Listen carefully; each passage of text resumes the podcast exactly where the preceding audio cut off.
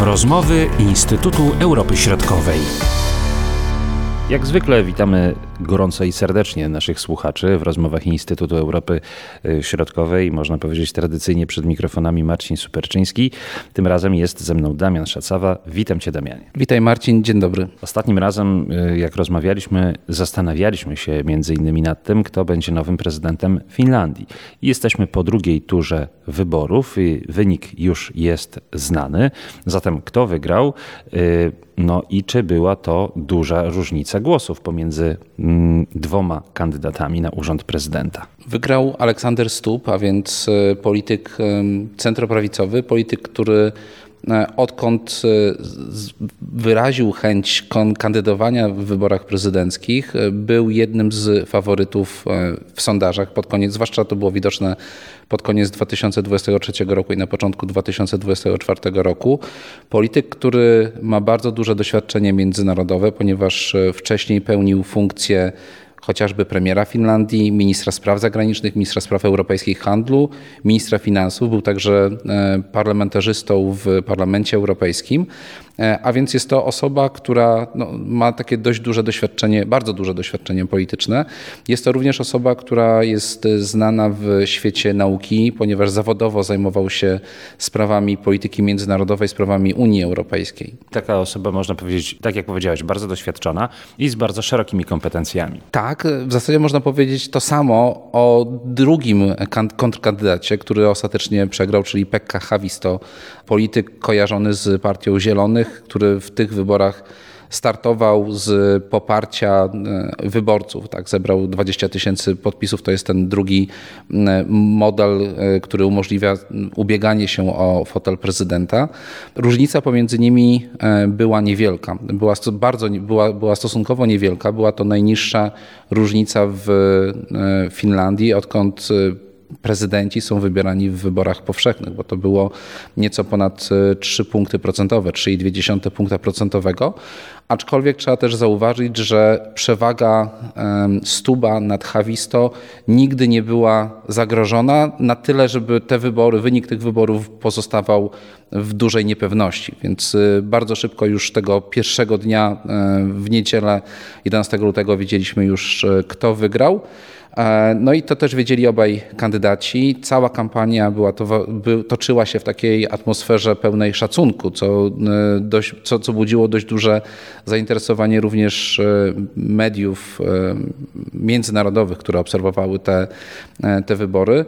No, warto chociażby dodać, że Aleksander Stup w momencie, gdy dowiedział się, że ma już wygraną, no to zanim udał się na swój wieczór wyborczy, odwiedził Pekka Havisto na jego wieczorze wyborczym, no i tam złożył mu gratulacje.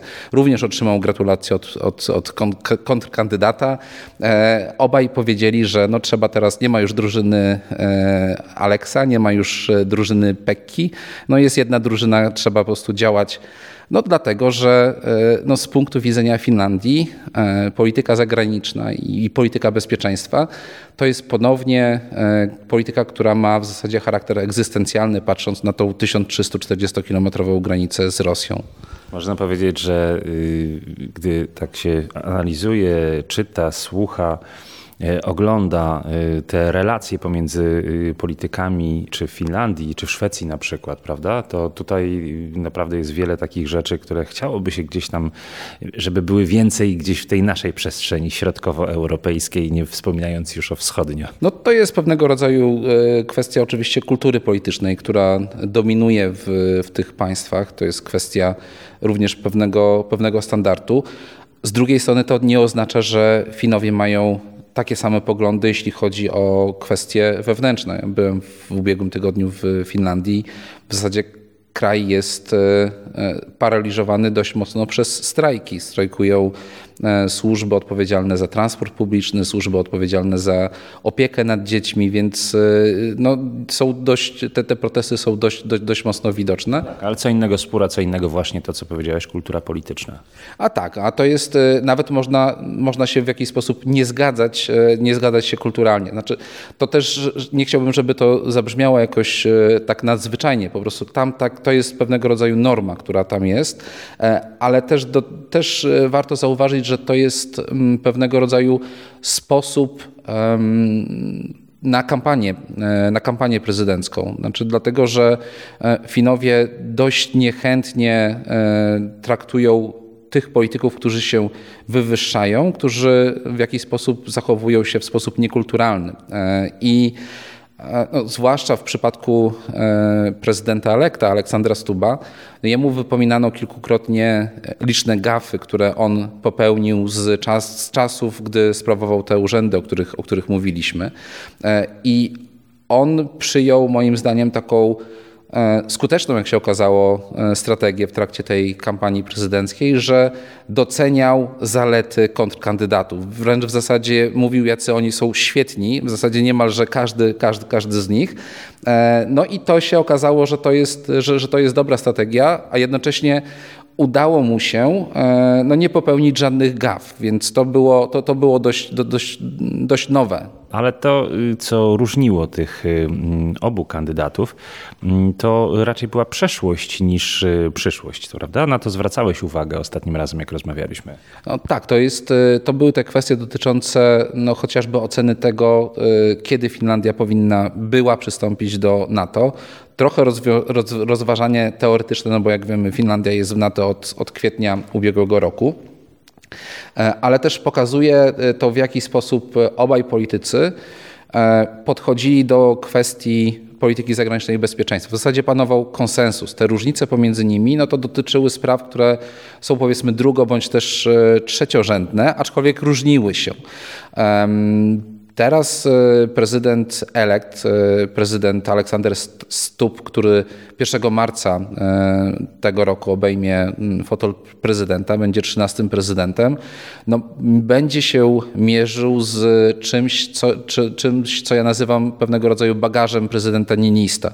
Dlatego, że prezydent Ninisto jest bardzo popularnym politykiem, który w ciągu tych dwóch kadencji, długich kadencji, bo prezydent Finlandii jest wybierany na sześcioletnią kadencję, która może być e, jednokrotnie przedłużona, jeżeli taki będzie werdykt wyborców.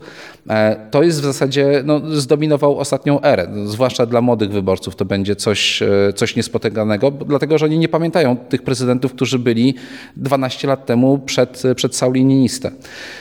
I teraz oczywiście mm, Era Sauli to jest era, w której Finlandia zakończyła swoją politykę militarnego niezaangażowania i przystąpiła do, e, do NATO to, co będzie e, Aleksander Stup chciał zrobić, no to będzie chciał przede wszystkim umocnić Finlandię w NATO. Będzie chciał pokazać, że e, Finlandia to państwo, które łączy e, północną i wschodnią flankę NATO, jest, może być takim zwornikiem. No, będzie, będzie próbował odnaleźć się w nowych uwarunkowaniach międzynarodowych, dlatego że Finowie są bardzo dumni ze swojej armii, ze swojego systemu obrony terytorialnej. E, natomiast e, no, wejście do Sojuszu Północnoatlantyckiego no, niesie pewnego rodzaju określone wyzwania również w tej sferze mentalnej, dotyczącej chociażby obrony terytorium sojuszników, czy też udzielania pomocy w sytuacji, gdy sojusznik zostanie e, zaatakowany, czy też powoła się na artykuł chociażby piąty. No i to jest coś, e, nad czym Finowie będą musieli e, w najbliższym czasie popracować. Jeżeli sobie popatrzymy również na takie nowości, czy też nowe elementy, no to, to, jest, to będzie kwestia chociażby polityki europejskiej. Aleksander, Aleksander jest tutaj politykiem, który charakteryzuje się zupełnie innym stylem też tak osobowościowym niż prezydent Sauli Niinisto, który był postrzegany jako taka osoba stabilna, spokojna, e, no, niemalże przykładowy mąż stanu. Natomiast Aleksander Stup jest dużo bardziej politykiem nowoczesnym, dużo bardziej bezpośrednim. E, no i pytanie, na ile będzie w stanie chociażby trzymać się uzgodnionych scenariuszy wypowiedzi, tak? na ile nie będzie tutaj wychodził przed szereg i nie będzie dodawał własnych, własnych myśli. Chodzi o kompetencje pomiędzy prezydentem a premierem. Jak te zakresy władze się uzupełniają, kto ma jakie prerogatywy w jakich obszarach? W sposób oczywiście formalny, no to prezydent współpracuje w zakresie polityki zagranicznej z rządem, z, z premierem i z ministrem spraw zagranicznych.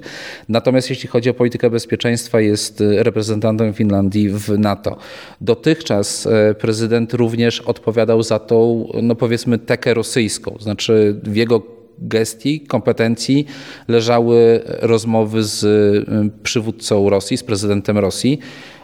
No i to też znajdowało odzwierciedlenie chociażby w czasach Sauli Niinisto. Oczywiście mówimy o czasach sprzed inwazji e, Rosji na Ukrainę. Sauli Niinisto bywał nazywany zaklinaczem Putina, dlatego że no właśnie poprzez ten swój spokój i takie niewzruszone, e, niewzruszone zachowanie udawało mu się w, w, trakcie rozmów z Putinem osiągnąć e, cele polityki zagranicznej Finlandii, dotyczące chociażby zażegnania tego kryzysu migracyjnego z lat 2015-16, kryzysu wywołanego oczywiście przez Rosję. A więc jest to coś, co e, do czego dążą chociażby obecne władze. Natomiast e, no, Finlandia od czasów agresji Rosji na Ukrainę zerwała te relacje. Ta ostatnia rozmowa pomiędzy prezydentami, pomiędzy prezydentem Niinistą prezydentem Putinem dotyczyła e, tej, tego, że Finlandia podjęła decyzję o tym, żeby wstąpić do NATO. E, więc tego nie będzie, tego odcinka w dającej się przewidzieć przyszłości. E, no ja sobie nie wyobrażam, żeby tutaj prezydent Aleksander Stubb zaczął normalne rozmowy z prezydentem Rosji. To będzie oznaczało, że prezydent będzie prawdopodobnie poszukiwał e, nowych obszarów z zakresu polityki międzynarodowej. No i tutaj wchodzą te kwestie dotyczące Unii Europejskiej, które do tej pory są e, i są w sposób formalny przypisane premierowi, więc pozostaje mm, sposób taki no, nieformalny, nieformalne wpływanie na, na kierunki tej polityki. E, no, do tego dochodzą oczywiście jeszcze relacje z innymi państwami, zwłaszcza z Chinami, e, czy też z państwami global, tak zwanego globalnego południa. No i tutaj Aleksander Stubb w świetle swoich dotychczasowych wypowiedzi dał się poznać raczej jako polityk, który no, będzie nawoływał do ograniczenia uzależnienia od Chin, ale nie do odcięcia zupełnego, jeśli chodzi o relacje handlowe pomiędzy państwami Unii Europejskiej a Chinami. Bardzo dziękuję za ten komentarz. Damian Szacawa, do usłyszenia. Dziękuję, do usłyszenia. Były to rozmowy Instytutu Europy Środkowej.